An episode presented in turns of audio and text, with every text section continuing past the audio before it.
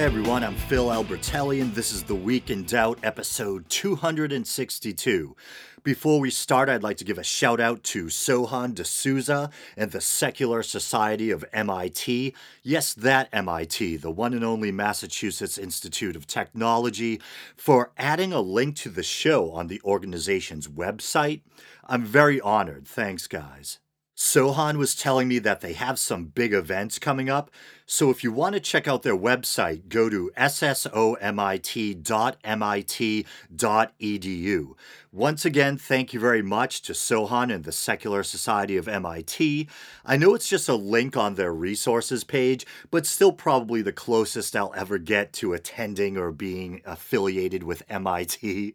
All right, before I move on to the main topic of today's episode, I want to quickly cover a story regarding former Alabama state judge and Republican Senate candidate Roy Moore. I couldn't resist. We all know how the news has been inundated with sexual assault stories in the wake of the Harvey Weinstein scandal.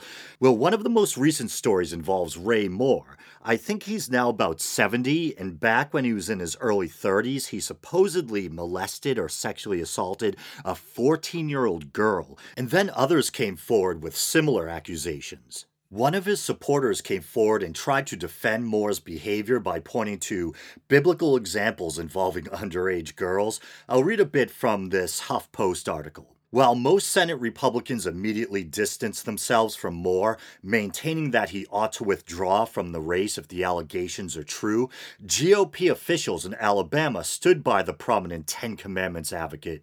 He's clean as a hound's tooth, Alabama State Auditor Jim Ziegler said in an interview with the Washington Examiner, before invoking the Bible to defend Moore. Zachariah and Elizabeth, for instance. Zachariah was extremely old to marry Elizabeth, and they became the parents of John the Baptist, Ziegler said. Also, take Joseph and Mary. Mary was a teenager and Joseph was an adult carpenter. They became parents of Jesus. Well, it is true that if Mary actually existed based on social norms at the time, she probably would have been in her mid teens when she was married. But we know a lot more about how children physically and psychologically mature now, and 14 is just a kid. They used to stone people to death 2,000 years ago in that same part of the world, too. I don't think we should necessarily be borrowing our social norms from first century Palestine. The article continues Alabama State Representative Ed Henry went even further, questioning the timing of the allegations and suggesting that, if true, the accusers should be prosecuted for not coming forward sooner. And here's a quote. If they believe, should I do the accent again? If they believe this man is predatory, they are guilty of allowing him to exist for 40 years, he told the Cullman Times. I think someone should prosecute and go after them. You can't be a victim 40 years later, in my opinion. Well, that's reprehensible. Yeah, it would have been nice if they came forward sooner, but it's fairly common for victims to bury what they've been through for years or even decades. So, if these accusations are indeed true, this guy is basically demonizing the victims. Uh, nasty stuff, man. And I get why some cynical people might be suspicious of the timing, but I think seeing other victims come forward often emboldens people to come forward with their own stories. And we've just been seeing a deluge of sexual assault stories in the media lately. And so, to reiterate, I think there's this real momentum that's been building, and people are being inspired by seeing others come forward to say, okay, now's the time to tell my story too about what happened to me. Okay, but on to the meat of the show, so to speak. Friend and listener Jody Mack recently said via the Week in Doubt Facebook page would love it if you'd talk about your favorite YouTube channels and what you like about them sometime. And if I wasn't a skeptic, I'd be tempted to call this synchronicity because, as I told Jody, I had recently been thinking about a couple of episodes I'd done in the past in that same vein. So let's do it. My favorite YouTubers. And this list is in no particular order, but I may try to get the more conventional, shall we say, atheist YouTubers out of the way first. So I'll start with Aaron Ra. I've been aware of Aaron Ra for years, but I didn't really start watching his YouTube videos until recently. And many of you are probably aware of Aaron Ra. Is it Aaron or Aaron? I forget. Big Texan looks kind of like a cross between a Hell's Angel and a Klingon. And yes, I know he was technically born in Arizona. Don't give me things to correct next week. Uh, but uh, but Aaron Ra is a really high profile atheist. He's friends with Matt Dillahunty and Seth Andrews, the host of the Thinking Atheist podcast. And the three of them have toured together as the Unholy Trinity.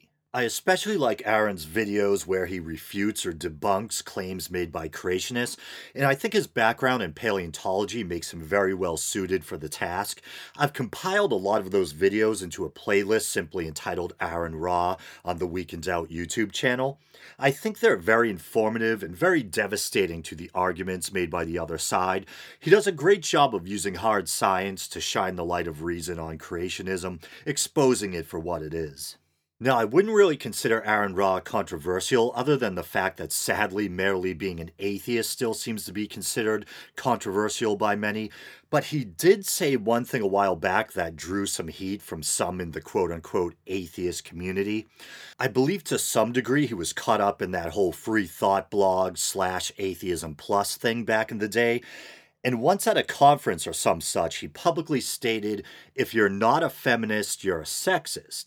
And many anti PC, political correctness, not personal computer, uh, type atheists, probably didn't need to clarify that, didn't take too kindly to this. And I myself found it somewhat troubling. I'm someone that fully embraces feminist values in a sense. I wholeheartedly and deeply believe in equal respect, equal rights, and equal opportunity for women.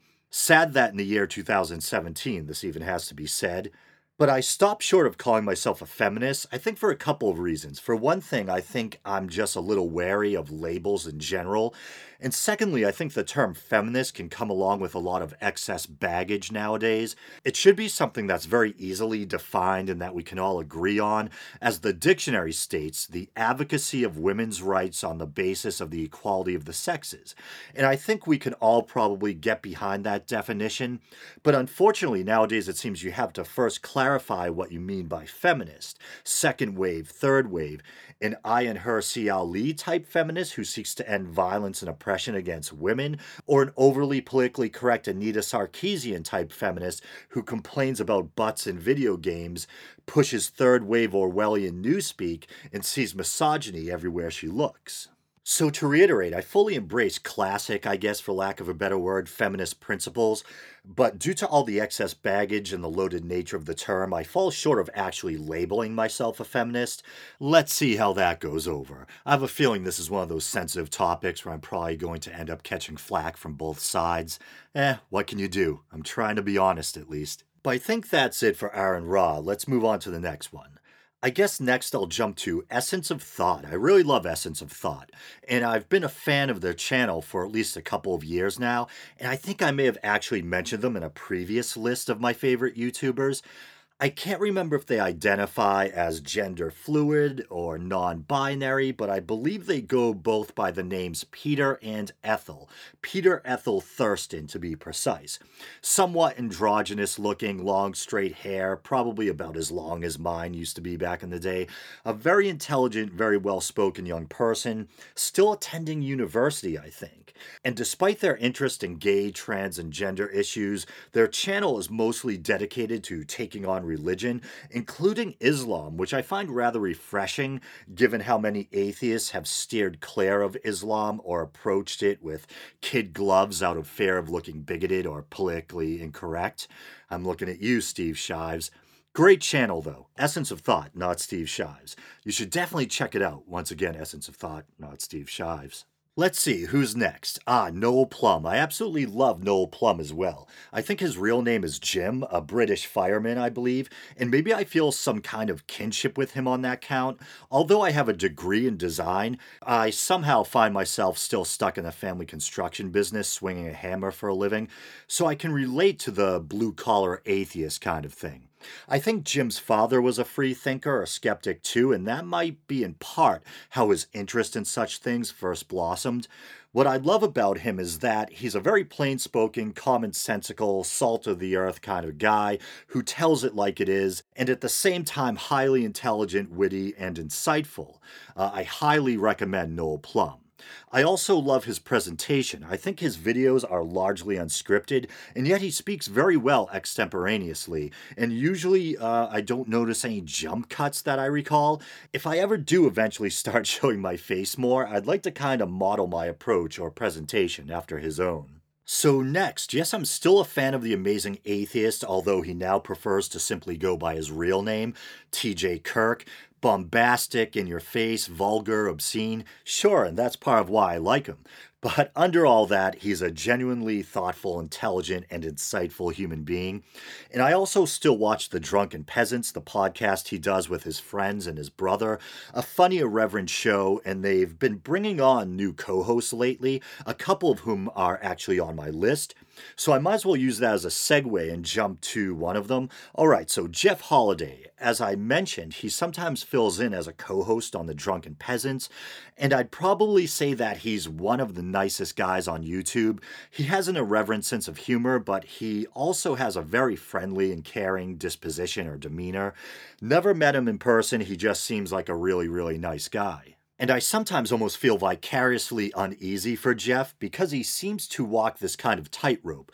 On the one hand, he's associated with that whole Kekistan movement. I think he claims to be one of the creators of the movement, but I'm not sure how accurate that is. I'm pretty sure it grew out of 4chan culture. Kek, K E K, is essentially the equivalent of lol, laugh out loud. So, in a way, it's this kind of irreverent meme culture. Kekistani culture really started becoming seen as controversial when it began to be associated in the mainstream media with the alt right. Rightly and wrongly so, I'd say. In fairness, members of the alt right did start to adopt aspects of Kekistani culture, Pepe the Frog, etc. But at the same time, there's a lot of people like Jeff Holiday who identify with the Kekistan movement and who are anti PC culture but who are not racist. Jeff actually speaks proudly about his bi biracial nieces and nephews and their father, his black brother in law, and he's caught flack repeatedly for criticizing so called race realism and for questioning the whole race and IQ thing. He actually recently clashed with JF, Jean Francois, I think it's Gariépy, on The Drunken Peasants over race, and it got pretty ugly for a bit. So there is that kind of tightrope walk he does, and you never know which side he's going to take flack from. His own side, his fellow shitlords and Kekistanis for pairing too soft or PC, or the other side for not being PC enough. And I can actually kind of relate to that. Another YouTuber I really like is a so called Wizard of Cause, a friend of Jeff Holiday's, who also appears on The Drunken Peasant sometimes and also co hosts a Sunday night live show with Jeff entitled The YouTube Saints. Wizard of Cause did an episode on depression that I found particularly poignant and powerful. If you're someone who wrestles with depression or has an interest in the topic, you should definitely check it out. And I think Wizard of Cause lives in New Hampshire, so not that far away. Who knows if they ever do a meetup in the New England area? Maybe I'll check it out. So, who next? Okay, here's another YouTuber I really love Chris Ray Gun. Just unbelievably funny. I could be wrong, but I think he was actually a film student.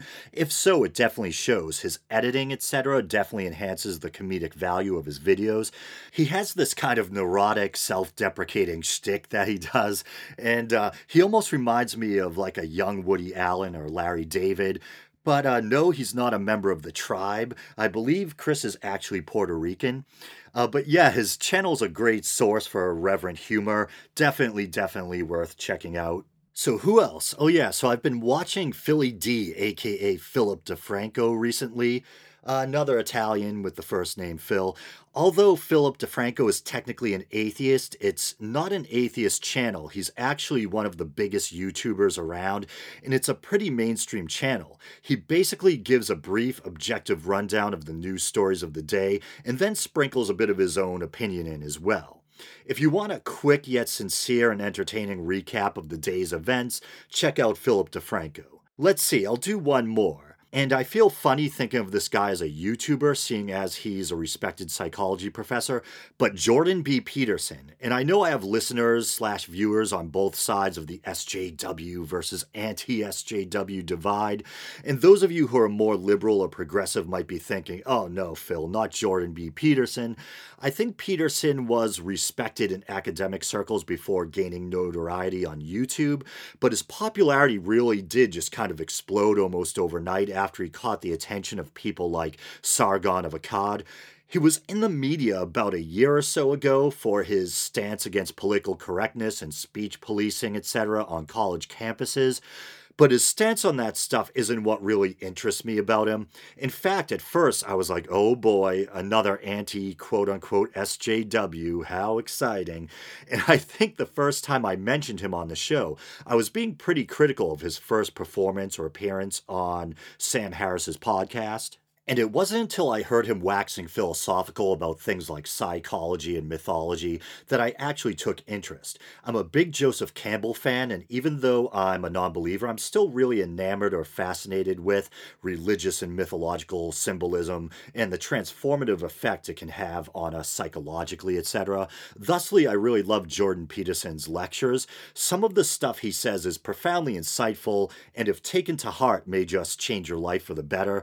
Like how if your life's upside down and you know you need to work on yourself, start with uh, something simple like cleaning up your room. And stop doing little things that are making the hole you're in even deeper. It sounds like common sense, which in a way it is or should be, but uh, check out his lectures. And I guess I'll leave it there. So thanks for listening, everyone. You know the drill. Please like the Facebook page, follow the show on Twitter, check out the YouTube channel. Maybe you're doing that now. You can subscribe to the show or rate it via iTunes. You can also subscribe via Podbean. If you want to help the show monetarily, you can use the PayPal widget at the bottom of the Podbean page, or you can uh, go to patreon.com slash the week in doubt and help the show out monetarily for as little as 99 cents a month. All right, brothers and sisters, until next time.